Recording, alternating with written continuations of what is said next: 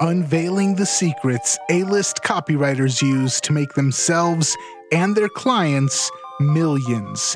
This is the Copywriters Podcast with your host, the world's greatest copywriting coach, David Garfinkel. Welcome back to the Copywriters Podcast with your host, the world's greatest copywriting coach, David Garfinkel. David, how are you doing today? I'm great, Nathan. How are you? I'm fantastic. And my second favorite series in the history of the podcast. I saw the notes today and it looks like we're following up on that. So I'm excited about today's episode. Only second favorite? The Old Masters series is just I, I, holds a special place in my heart. I knew you were going to say that. Okay, well, in an earlier part of this century, I produced an audiobook with my late friend and mentor Jay Conrad Levinson, author of the best-selling Guerrilla Marketing series. And our audiobook was called Guerrilla Copywriting. I'm sad to say Jay's no longer with us, and neither is his audiobook. It's out of print. So I'm free to share my half of the material. Now, this is the fourth and final installment of the tips from that program. We've done three before. I've expanded them today and added some examples to make them easier to grasp. Before, with the audiobook, you had a whirlwind tour of copywriting rules and techniques. Whirlwind, whirlwind, whirlwind. Today, we're going to slow the train down a little bit so you can take a look around and think about how you can use these in your own sales copy, landing page, and TikTok videos. But here's something you'll never find on a TikTok video Copy is powerful. You're responsible for how you use what you hear on this podcast. Most of the time, common sense is all you need. But if you make extreme claims and or if you're writing copy for offers in highly regulated industries like health, finance, business opportunity, you may want to get a legal review after you write and before you start using your copy. My larger clients do this all the time. Of course, that may change if someone sees what I just said as a TikTok copywriters podcast copy is powerful challenge, but that's not what I'm hoping for. now, today we've got some interesting techniques you can use as well as super important reminders because even subscribers to copywriters podcast get so caught up in their offers sometimes that they can't give the fundamentals the attention they deserve. So we got eight tips in all today, and here we go. Number one, use stories to eliminate objections before they come up. A lot of copywriters and face to face salespeople like to deal with objections in an aggressive way that turns them into a verbal arm wrestling match. Here's an example a prospect says, I don't know, that's awful expensive. And the salesperson counters, Oh, yeah? Well, let me tell you what's a lot more expensive if you don't get this at all. Even if the salesperson is factually, logically, and financially right, they're violating one of Dale Carnegie's most important laws. You can never win an argument. You can't because if you lose it, you lose it. And if you win it, you lose it. Of course, most salespeople have more refined versions of objection handling than this blunt force trauma verbal attack. I just gave as an example. But the problem with handling objections is you're trying to change an emotional feeling in the logical mind. It's not impossible, but it's just a huge waste of energy. Let's look another way. Suppose you were selling a high end backyard barbecue grill and you get the common objection I don't know, that's awful expensive. You could try an argument to overcome the objection. But suppose you tried something like this yeah, I know what you mean. When I got my own XJE grill, I wondered if I'd lost my mind. My wife didn't wonder, she was absolutely certain. But once we used it, things changed. It cooked more evenly and cleaned up a lot better. And just this July 4th, I had three separate people come up to me who complained they could never go to In N Out Burger again because my burgers were so good. That feeling lasted a long time. Now I wouldn't trade the grill for anything. If a customer can't figure out a way to pay for the grill, then nothing's going to work. But if a customer can, a story like this is really going to turn around the objection. because really a major reason people buy grills is not to grill meat. It's to get praise and adoration for their cooking. Mm-hmm. And who can put a price on that? I was just going to say, I'm thinking here of a saying I've heard you can never logic someone out of a conclusion that they emotioned their way into. Oh man, I've never heard that before, but I love it. That that's exactly what I'm getting at. Now, that the story I just shared is what I call a persuasion story. And I have a book coming out in that, and so we'll be doing a whole show on persuasion stories soon. But for now, the key thing to remember about objections is to make a list of the most common ones and use stories in your copy to dissolve those objections. Hmm. Very often, you don't have to spell everything out. People will get the point. The other good thing about stories is people will repeat those stories to other people when they're challenged to justify the purchase they just made. I just love that last point because one of the big objections we have to overcome is how are they going to justify this to their boss, to their coworkers, to their wife or their husband or the peer group? A lot of times they're afraid, oh, if I if I tell people I'm going to buy this, my wife's going to say, "You bought another crazy money-making scheme." My friends are going to say, "Man, you're too old to be buying this stuff." My boss is going to say, "This is a waste of money." So, yeah, we need to arm them with stories and emotional appeals to combat those objections. Yeah, for sure. I mean, one thing I don't think direct response copywriters pay enough attention to is the whole social aspect of purchasing. Mm-hmm. The fact that a person is living in another world with other relationships and they're going to have to answer to those relationships, whether you like it or not. mm-hmm. Okay. All right. Here's number two. Really great copy has two jobs. First, to move or motivate the prospect towards the action you want them to take. And second, to inspire your prospect to want to take that action. It sounds simple enough and it's possible.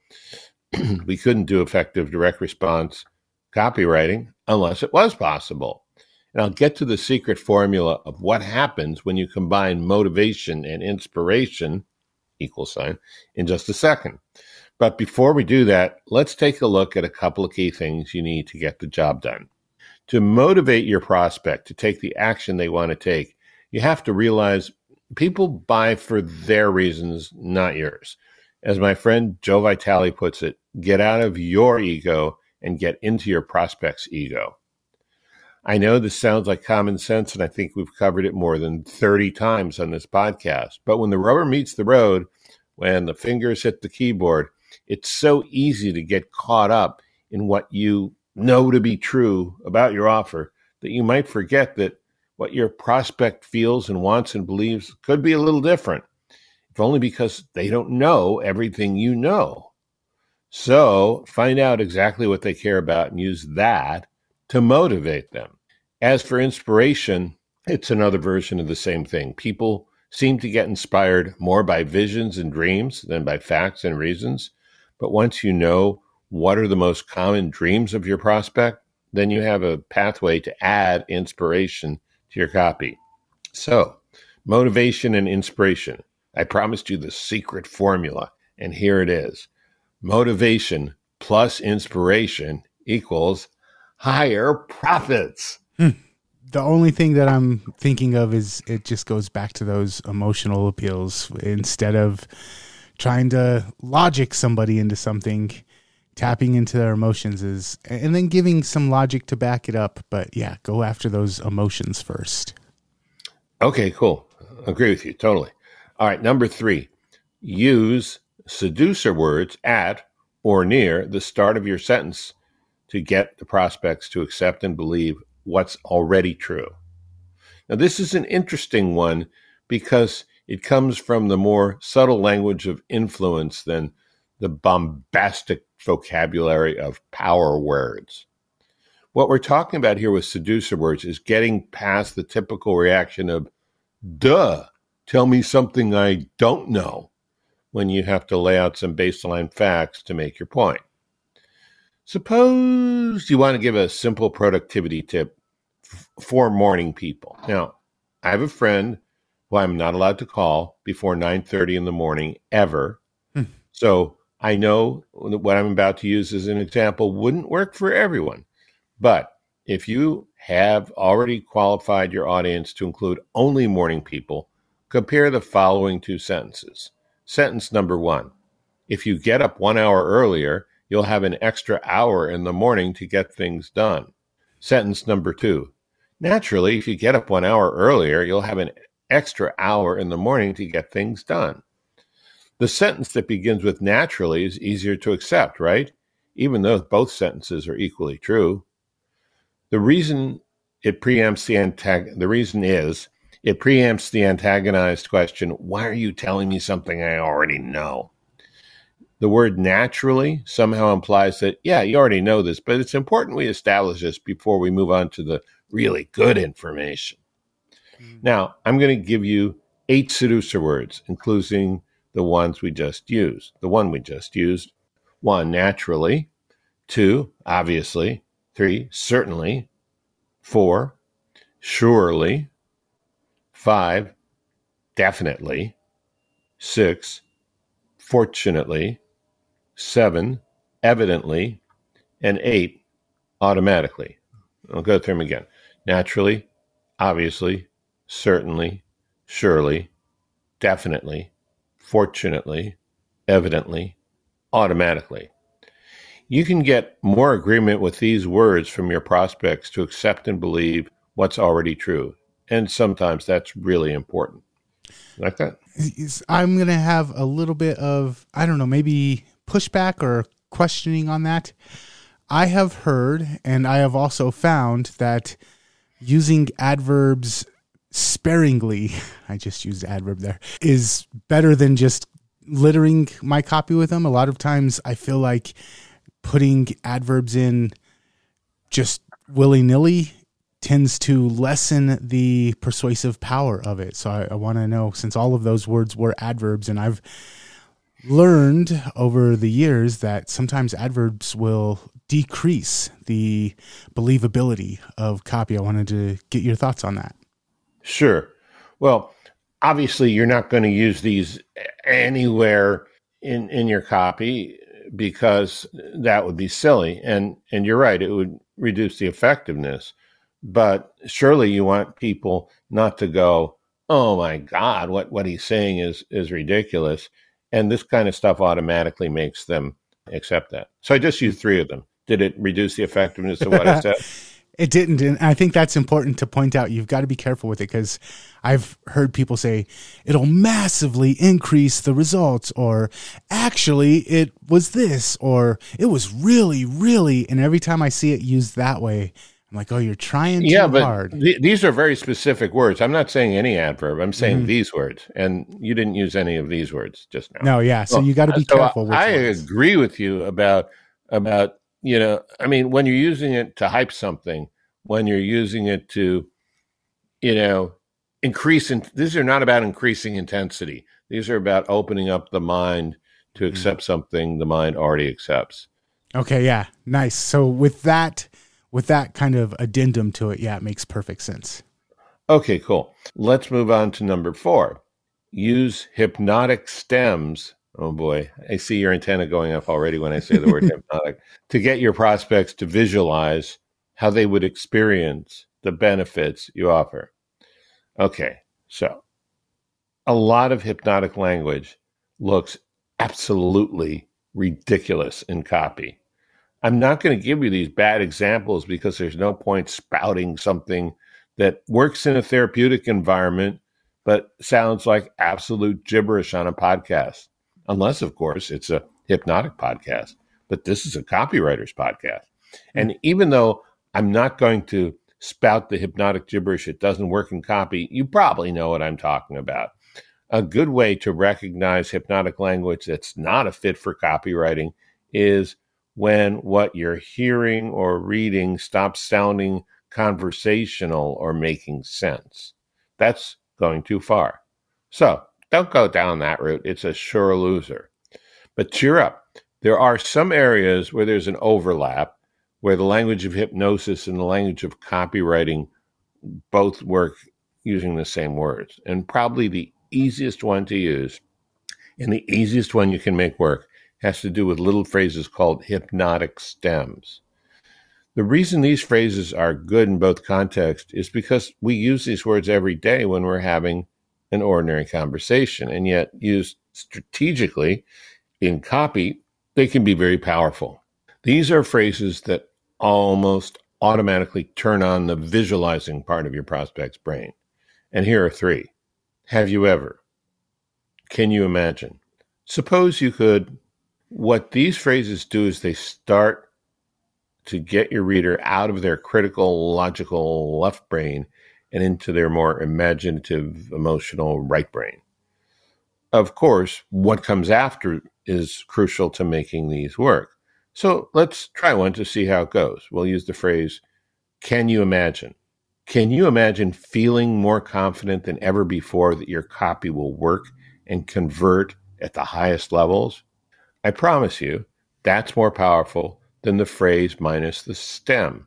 Here's the phrase without the stem.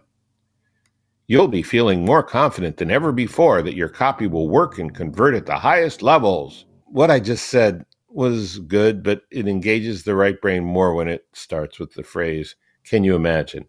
And again, the other two hypnotic stems are Have you ever and Suppose you could. So try hypnotic stems when you want your prospect to dream a little. Mm. What I like about this is like in regular sales, they call it the puppy dog sale. Just take it home for the weekend. If you don't like the dog, you can bring it back. You make it real for them before they make the purchase. Take the car out for a spin, see how you like it. Play with the iPad in the Apple Store, see how you like it. Make it real for them, and then it's harder for them to say no once it's already been made real. We don't have that ability in copy. We can't hand them the product. So we have to we have to give them ways to make it real inside of their vision inside of their mind.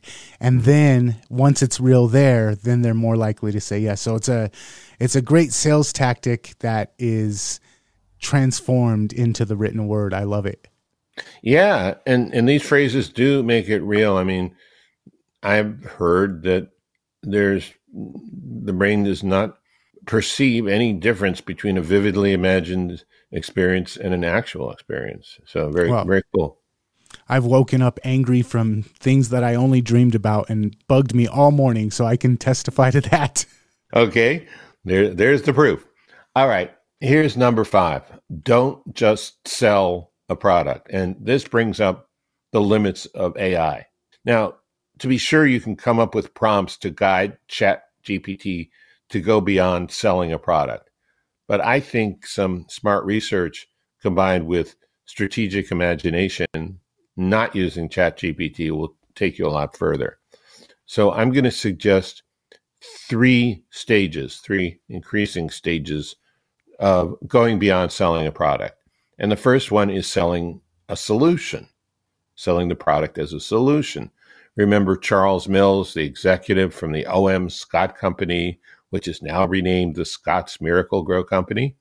Way back in the day, Mills said that his lawn care company had discovered in our copy, we must never forget for an instant that people are interested in their lawn, not in our seed.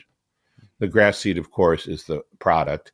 The green lawn is the solution, especially if your lawn wasn't turning green before that little discovery seems to have worked out pretty well. The company's been around for more than 150 years.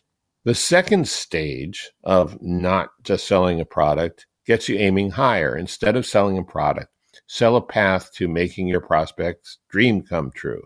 I would say the entire guitar industry is a great example of the second stage. Mm. And the third stage takes your prospect to an entire new realm. Instead of selling your prospect the product, sell them the surefire way to become the person they've always wanted to be. Mm-hmm. This is what works for everything from cars to gym memberships to all kinds of online courses. People believe this is possible, and sometimes it really is. Mm-hmm. I think of that last one as selling an identity. And if you look at Nike, if you look at Apple, if you look at a lot of these big brands, that's what they're doing. They're not just selling an iPad, they're not just selling tennis shoes, they're selling an identity. Do you think if I came up with an app that would automatically press Control Z or Command Z every time you thought about it, and I used the phrase "just undo it," I'd get sued by Nike.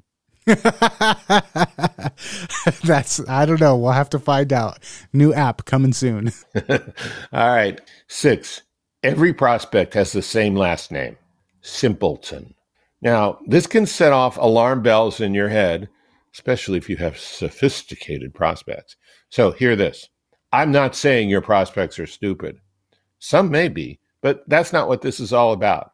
What we're talking about here is something entirely different than IQ or intelligence or feral intelligence or lizard brain, anything. We're talking about the buying process. And there are two rules to keep in mind for this particular tip. One, the confused mind does not buy. Hmm. Number two, sales are not propelled by facts and logic, sales are propelled by emotion. So you want a lot of your copy to be factual, but in a way that is so simple that the logical mind relaxes because it doesn't have any work to do. If you can write copy that is simple to figure out, then your prospect will not get confused. So that takes care of rule number one the confused mind does not buy. And if the logical mind can go on break while your prospect is reading your carefully simplified copy, then the prospect can have their positive emotions not be interfered with. So emotions can propel your prospect to the sale. That takes care of rule number two. Sales are not propelled by facts and logic. Sales are propelled by emotion. Pile on top of that, the more complicated your product is, the fewer people will buy it. Now, you could have a simple product, but if the copy isn't simple, people will still react to it the same way that they would react to a complicated product. So even if the product has aspects that are complicated, your job as a copywriter is to make everything simple, simple, simple. Of course, your prospect is not really a simpleton, but keeping this idea in mind will help you remember to write your copy as simply as possible. I remember one of the very first episodes that we did, you explained a good sales letter like a nicely lubed slide. And you said, Your job is to provide the simplest path from point A to point B. And every time that there's a bump in the slide, every time there's a rough, sp- a rough spot in the slide, a word that they have to go look up on Wikipedia to see what it means, or a concept that's too far beyond the average reader, that's a chance for them to jump off of the slide and never reach the bottom. So keeping it simple so that slide is just a nice lubed, I'm sorry to use that word over and over again, but a nice lubed from point A to point B and you get there fast. That analogy, when you said that to me, I was like, holy cow, I never thought about it that way. But yeah, every time you complicate it is a chance for the person to jump off of the slide and never reach the end point that you want to get them to. Yeah. And I wonder how many people are going to turn to someone else say, I heard the word lubed on Copywriters Podcast today. oh, man. Hopefully not more than five. Not more than five. Number seven, program your mind for robo copywriting. Oh, whoa, this is not about AI. It's quite different. what this is about, it's a way of thinking that automatically turns you into a better copywriter. And it follows from the last tip about keeping your copy simple. We're taking it to the next level here.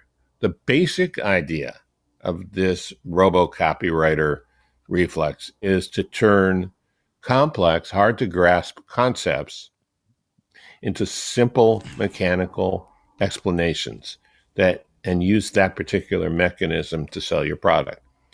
Here's an example. Suppose you're selling a business insurance policy where most people for decades have been used to getting three kinds of protection, and your insurance policy innovatively has five. Using a metaphor, you could say, you know how when you put on a glove to protect your hand from the cold and it snugly covers all four fingers and your thumb on each hand? Well, imagine you had a pair of gloves that only covered three fingers but didn't cover your thumb or index fingers. They would be exposed to the bitter cold. You could get frostbite on your thumb and finger, even with your gloves on. That's what we thought about with this important form of protection. So we added two coverages to the policy. Now, just like with a full glove, you are protected in five ways. Notice this doesn't explain all the details or even the reason for the change, but somehow it makes sense when you start to think in terms of simple mechanisms and metaphors like this. You can take your copy to a whole new level and avoid getting frostbite. this reminds me of a couple of episodes that we've done talking about like the big idea of a sales piece. It's kind of like an idea that ties everything together, and it doesn't have to uh, it doesn't have to go into detail on everything, but it's that kind of overall encompassing umbrella idea. Yeah, that, that's true. If, if you can have a good mechanism or a good metaphor for your big idea and, and carry it through your copy, man, that can work really well. Mm-hmm. All right. So this last one is short, but incredibly important. Build up the value of what you're offering until it's absolutely irresistible. The value that your prospect perceives is why they buy. The value that your prospect experiences once they get your product is the reason they don't send it back for a refund. So make sure your product can live it up to his promises what you want is for your prospect to read your copy about your product and say, I've got to have it. That way, your prospect's natural resistance will be overtaken by their surging desire. What you're looking for is to make an offer that seems more valuable than holding on to the comparatively small amount of money in their pocket. Okay, so sometimes at the end of a sales letter, I'll do what I call a value stack, where I say, plus you're going to get this bonus, plus you're going to get this, plus you're going to get this. And then I'll do a if you had to buy all of these things separately, you'd end up spending well over whatever, whatever. And then say, but now compare that to the low, low price of, and I'm being a little bit hyperbolic here, but is that kind of an example of what you're talking about? Well, yeah, but I'm talking about doing it with every one of those components at the mm. time. I mean, yeah, so certainly stacking the value and comparing it, you know, to your low price. Absolutely. But but carrying that mindset all the way through, you know, mm-hmm. just letting people know how every aspect of what you're selling is valuable. So don't just wait to the end when you put everything together in the package. Do it as you're going through and just slowly build it throughout the whole way. Yeah, I mean if you're going to sell, you might as well sell right? Yeah, okay. Yeah, absolutely. okay, so you want to recap? Yeah, let's recap. go through. Okay, number one, use stories to eliminate objections before they come up. Number two, really great copy has two jobs to move the prospect towards the action you want them to take and to inspire your prospect.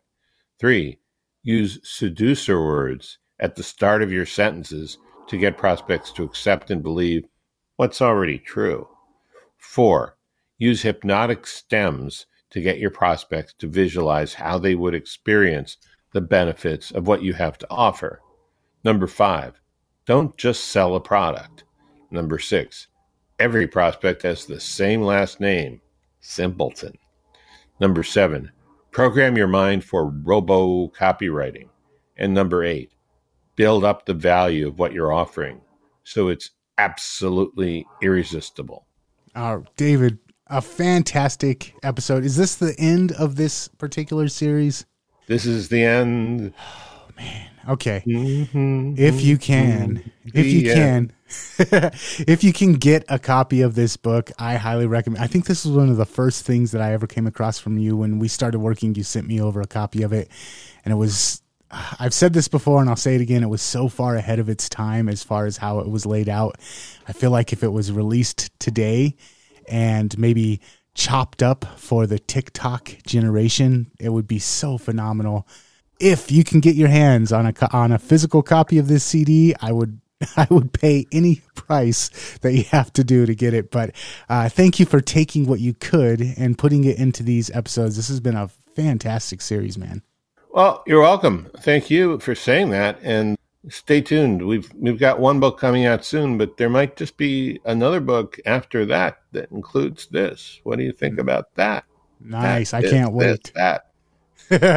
All right. And if you enjoyed this episode, if you want to catch the other three previous episodes on guerrilla copywriting or any of the fantastic episodes that we have already previously produced, you can check them out over at copywriterspodcast.com. While you're there, make sure that you subscribe on your favorite podcast app. And until next time, we will catch you later. Catch you later.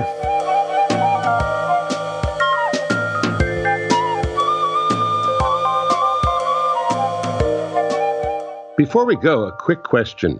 Would you like to have me as a guest on your podcast? Let me give you an easy way to contact me about that. We've put up a form on garfinkelmedia.com, and it won't take much more than a minute to fill it out. So if you'd like to have me on your show, just go to garfinkelmedia.com and fill out the form. That's garfinkelmedia.com. Thanks, and see you next time on the Copywriters Podcast. This is the Copy and Funnels Podcast Network.